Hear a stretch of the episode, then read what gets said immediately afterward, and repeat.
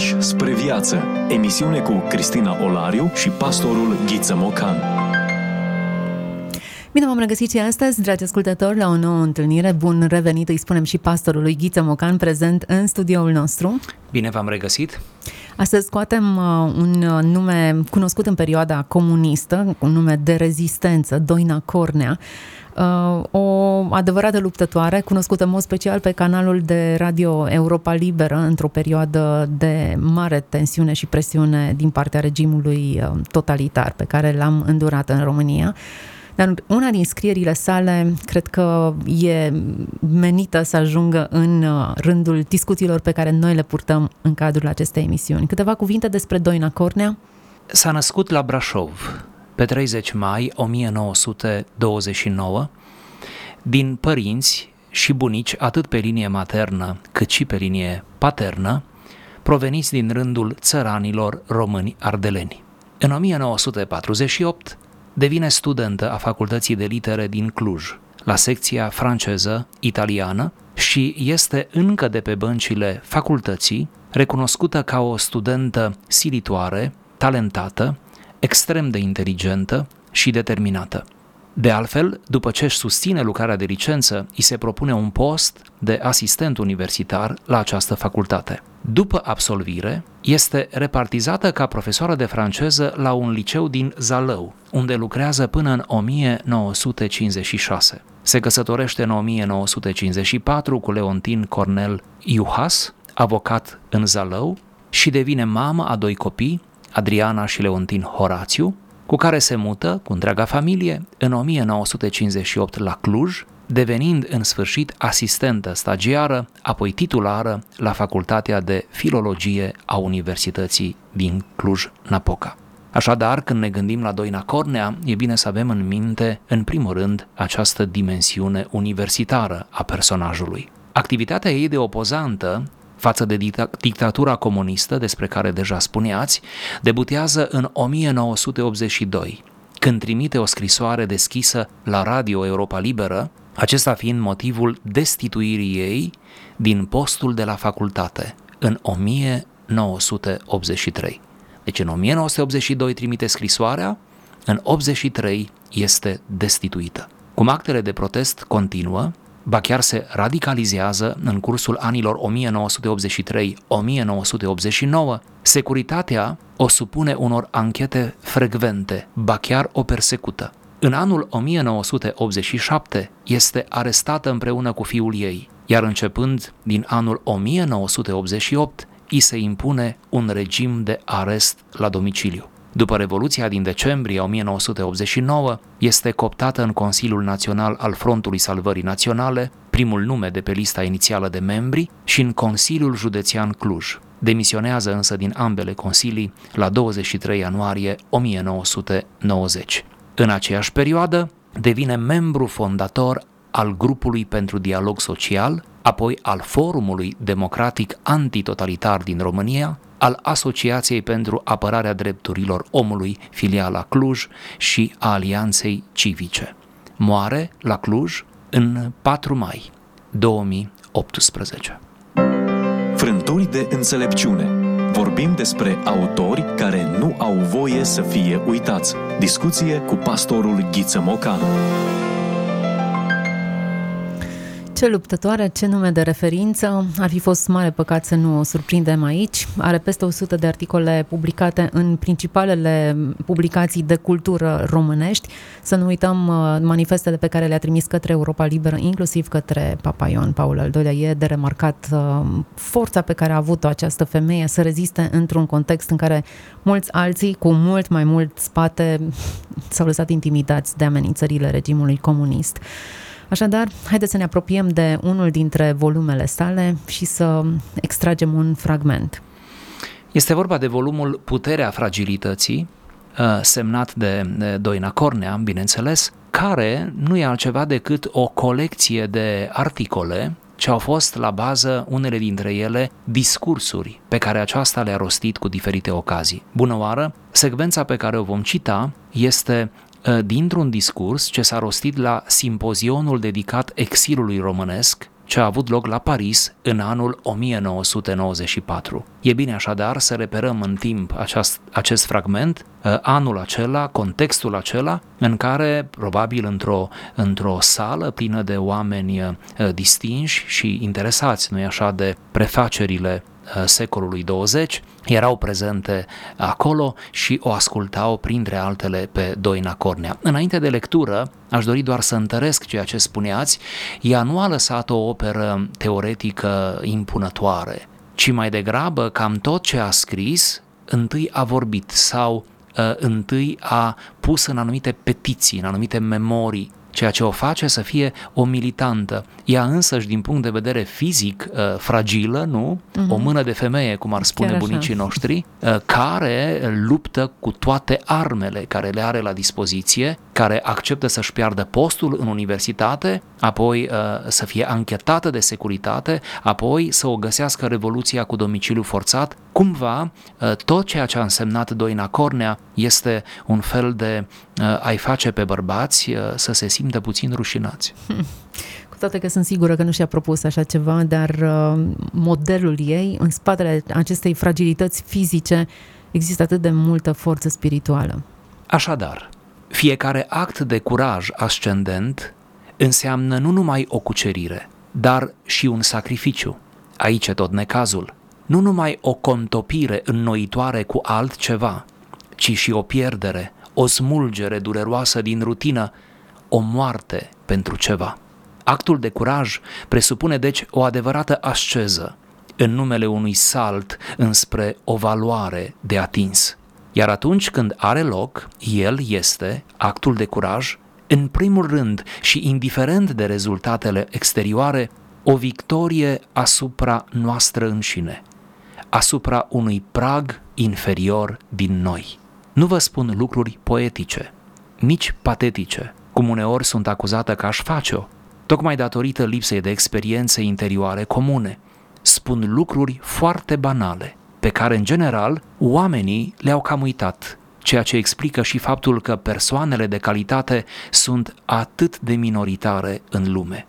Totuși, aceste atitudini existențiale banale despre care vorbeam reprezintă indicii de sănătate ale unei națiuni.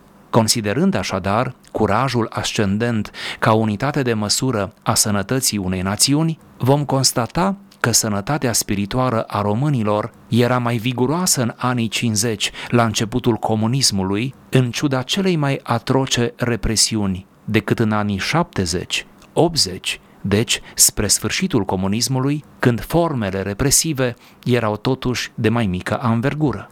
Această diferență invers proporțională înscrie curba declinului nostru moral sub impactul de cinci decenii al unuia dintre cele mai monstruoase sisteme.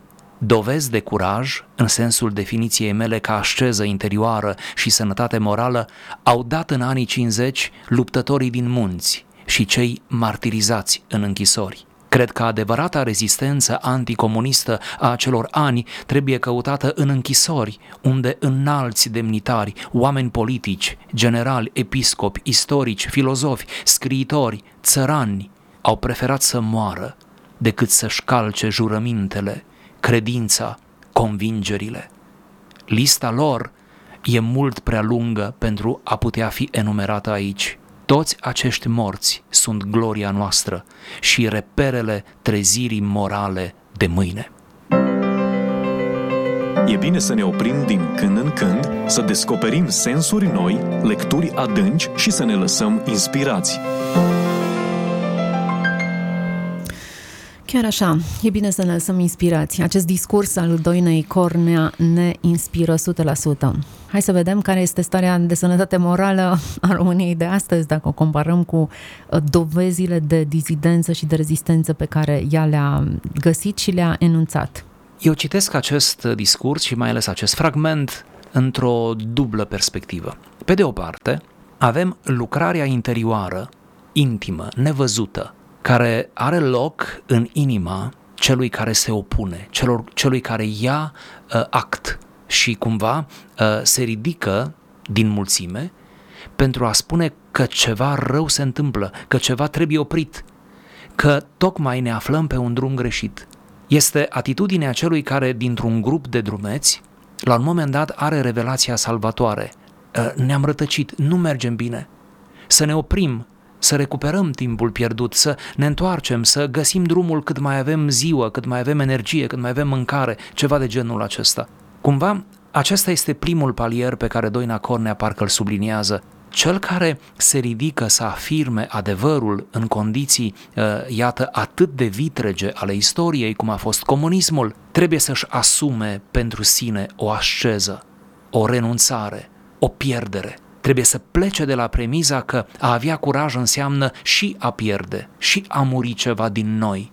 Și anumite lucruri sau anumite pierderi pot să fie irreversibile, Vă aduc aminte că Doina Cornea n-a mai revenit în, în, spațiul, în spațiul academic, cum probabil ar fi meritat, acum sigur și din cauza vârstei, dar și din cauza că, iată, a ieșit cumva de pe, de pe această traiectorie pe care ar fi meritat-o cu brio. Deci, și-a asumat o grămadă de privațiuni, de pericole, de, și-a asumat un risc. Aceasta este prima dimensiune, care ține efectiv de structura și de uh, amenajarea aceasta interioară a luptătorului. Cealaltă dimensiune este cea publică. Mă refer aici la elementul frumos subliniat de autoare, anume că în momentul în care se înmulțesc oamenii de bine, oamenii curajoși, sănătatea națiunii sporește. Cumva lucrează la, uh, la starea de bine de sănătate, de normalitate, de echilibru în națiunea în care ne aflăm. Deci, uh, pe de o parte, avem grijă de noi să ne menținem într-o atitudine pozitivă, într-o atitudine bună, smerită, uh, să ne cultivăm acest curaj. Pe de altă parte, suntem mereu atenți ca prin ceea ce facem să ajutăm, să ridicăm, să trezim conștiințe. Deci, iată, privat și public, nevăzut și vizibil. Interesantă perspectivă.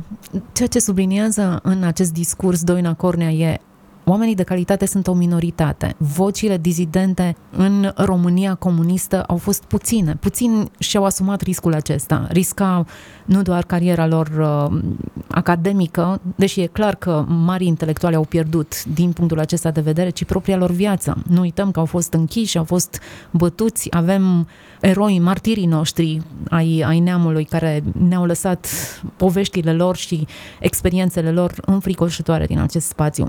Dar ceea ce spunea, suntem o minoritate, dar tocmai aceste uh, atitudini existențiale banale, le numește ea, nu sunt deloc banale și privite în perspectivă sunt eroice, dar tocmai aceste atitudini existențiale, cât ar fi de puține mărturiile acestea, ele indică sănătate morală a unei națiuni. Mi se pare foarte important lucrul acesta. Evident, nu e o majoritate care s-a ridicat. A fost în decembrie 89 când s-a întâmplat Revoluția. Dar în rest, în toți anii aceștia de comunism, au fost cazuri izolate, nume pe aici, pe acolo, câte o voce mică, timidă.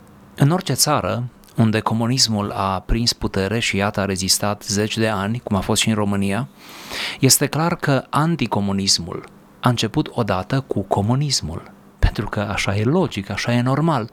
Ceea ce observă însă Doina Cornea și aș vrea să reiau acest element, uh, sper că ascultătorii noștri l-au reținut din lectură, dacă nu, acum îngăduiți-mi să clarificăm, ea spune, în mod paradoxal, când comunismul s-a instalat în primii ani atunci au fost cele mai multe arestări, cele mai multe torturi, atunci uh, a fost cel mai mare număr de martiri. Și atunci, iarăși zic paradoxal, atitudinea anticomunistă, curajul a fost uh, la cote maxime. Atunci, în anii aceia, atât de grei, cei mai grei, uh, cumva...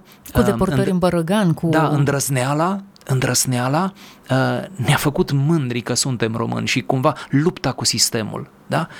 Apoi, următorii ani, până la sfârșitul comunismului, 89, uh, scad de la un an la altul uh, numărul de arestări, numărul de martiri. Sigur că tot timpul cineva a fost în pușcărie, de acord, dar nu mai este cumva drama la nivelul primilor ani. Și paradoxal, pentru a treia și ultima oară spun, de fapt Doina Cornea spune, ă, în loc ca pe măsură ce cumva comunismul obosește, să zicem, obosește, ă, sau are alte priorități, sau se consideră deja stăpâni cumva pe țară și erau stăpâni pe țară. Paradoxal, ă, vremurile devin cât de cât acceptabile și în loc să crească anticomunismul, în loc să sporească îndrăzneala românilor de a lupta împotriva sistemului, îndrăzneala se diminuează, spunea ea paradoxal. Se explică asta cumva? S-ar putea ca dizidenții anilor 50-60 să fie avut memoria democrației pluraliste pe care au experimentat-o înainte și să nu fi putut răbda instalarea unui astfel de regim abuziv? Da, eu cred că psihologia socială are explicații pentru toate astea și um, poate fi una dintre ele aceasta că cei care s-au opus uh, știau viața bună dinainte. Uh, aș adăuga poate același lucru, doar că uh, poate o spun altfel. Deja vorbim de următoarea generație, următoarea generație, când deja avem prima generație născută în comunism sau odată cu comunismul și a doua generație, este deja o obișnuință, nu? Cu sistemul nu putem face nimic, noi în lumea asta ne-am, ne-am născut, ne-am trezit și cumva nu e așa, parcă spiritul acesta combatant uh, nu mai există și antropologic s-ar putea să fie real, doar că uh, Doina Cornea și ia dreptul de a se minuna, de a se mira, de a nu fi de acord, de a se indigna în fața acestei atitudini în condițiile în care ea devine dizidentă uh, după anii 80. Da, um, ea enumeră categorii sociale diferite, oameni uh, politici generale, episcopi, istorici, țărani care au preferat mai degrabă să moară decât să-și calce jurămintele, credința, convingerile. Avem un uh, documentar, cred că unul dintre cele mai bune realizate de televiziunea română, Memorialul Durerii, care a scos la lumină povești, istorisiri ale acestor eroi. Lista mult, e mult prea lungă, afirmă Doina Cornea, pentru a putea fi enumerată aici. Toți acești morți sunt gloria noastră și reperele trezirii morale de mâine. Suntem oare în aceeași poziție în care ne-am aclimatizat cu lucruri care încalcă valorile, convingerile noastre și am normalizat ceea ce e strigător la cer, așa cum s-a întâmplat în perioada comunistă? Acum, sub alte auspicii, uh-huh. democratice, libere, consumiste, iată-ne ajunși în același blocaj. Sunt perfect de acord cu ce spuneați.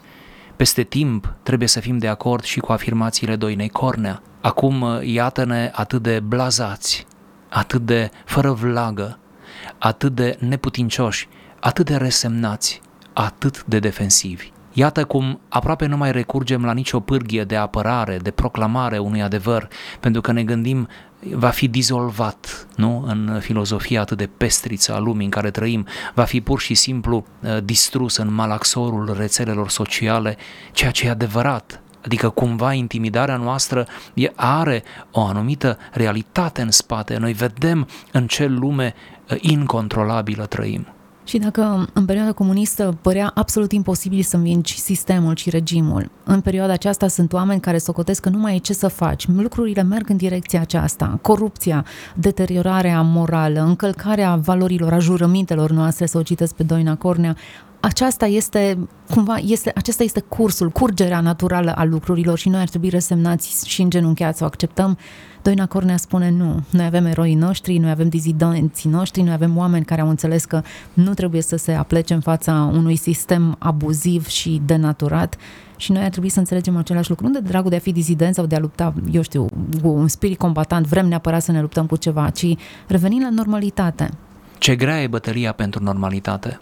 Eu nu sunt conspiraționist și nici nu învăț pe nimeni să fie, dar nu pot să nu observ că există, cel puțin în linii mari, uh, o anumită tendință nevăzută, dar extrem de puternică, generalizată, de a, uh, de a ne inocula în minte tuturor din lumea asta, mai ales uh, cei din lumea civilizată cu acces la internet, de a ne inocula această stare de neputință. Uh, anume că nu merită să luptăm câtă vreme uh, nu avem niciun sorț de izbândă.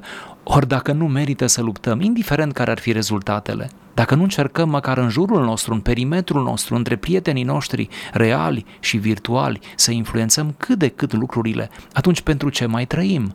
Mă întreb și eu, încurajat de, nu, actele de martiraj de dinainte de mine.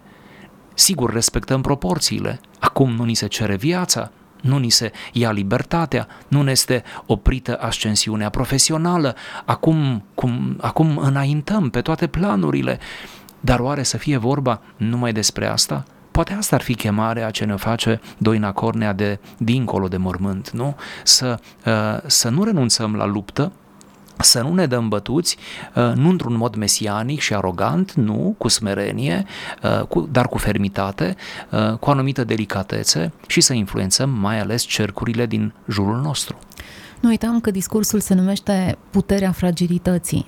Prin urmare, nu cred că e nevoie de supereroi care să ia poziție, ci doar de oameni care sunt congruenți cu ei înșiși, care au curajul să spună ceea ce în interior. Sfârșim prin a spune ce puternică e fragilitatea. Uh-huh. Sfârșim prin a spune, în slăbiciune, vorba apostolului Pavel, puterea lui Dumnezeu se face mai vizibilă, mai evidentă. Prin urmare, nu voci puternice, nu mari eroi, nu mari oratori, nu mari figuri, deși printre dizidenți au fost și voci, au fost și mari uh, istorici și politicieni de renume cu care chiar ne mândrim, în lista aceasta încap numele noastre. În lista aceasta, doar dacă alegem să fim nu găsesc alt termen, congruenți cu noi înșine, ceea ce în interior, ceea ce gândim cu adevărat. Cred că până la urmă de aici provine forța pe care acești oameni au avut-o. Nu sufăr nedreptatea din exterior. Da, într-o era corectitudinii politice, într-o eră în care toți trebuie să mergem într-o anumită direcție, să gândim și uniformitatea aceasta ne este impusă, alegem să rămânem congruenți cu adevărul, să ne dăm seama care e până la urmă urmei uh, norma și bunul simț și unde ar trebui să ne oprim. Lista aceasta cred că este o Românie neatârnată, o Românie uh, onestă, nu? O Românie dârză, o Românie care merită uh, să își continue istoria. Suntem la finalul acestei uh, discuții. Doina Corne a fost uh, autoarea paragrafului pe care l-am discutat dintr-un discurs intitulat Puterea fragilității. Vă invit să-l uh, lecturați în întregime și nu doar acest discurs, să urmăriți puțin istoria acestei femei. Cred că ne prinde tuturor bine să ne uităm în trecut ca să ne trăim mai bine prezentul. Să aveți o zi frumoasă în continuare. Dumnezeu să vă binecuvânteze. Ați ascultat emisiunea Pași spre viață cu Cristina Olariu și pastorul Ghiță Mocan.